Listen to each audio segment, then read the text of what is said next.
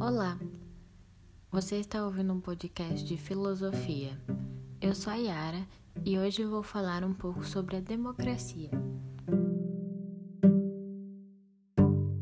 Bom, de maneira geral, a democracia é a prática política de dissolução e que, de alguma forma, do poder e das decisões políticas em meio aos cidadãos.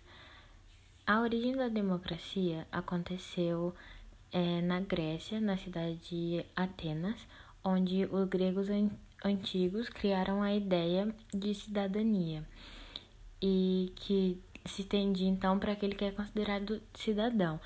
E essas pessoas poderiam então exercer o poder de, participa de participar da política da cidade. Mas apesar da democracia ter sido criada na Grécia, ela funcionava de uma forma restrita, né? Já que foi muito num, numa época muito antiga, muito tempo atrás, as ideias eram diferentes. E essa ideia de democracia começou a mudar a partir da Revolução Francesa, que, que trouxe a ideia do iluminismo moderno. E aí depois disso, é, a democracia ela começou a crescer e evoluir cada vez mais e se tornar muito importante. E apesar da, da Revolução Francesa, que veio junto com o Iluminismo, ter, ter sido algo que mudou bastante, ainda tinha muita coisa para mudar.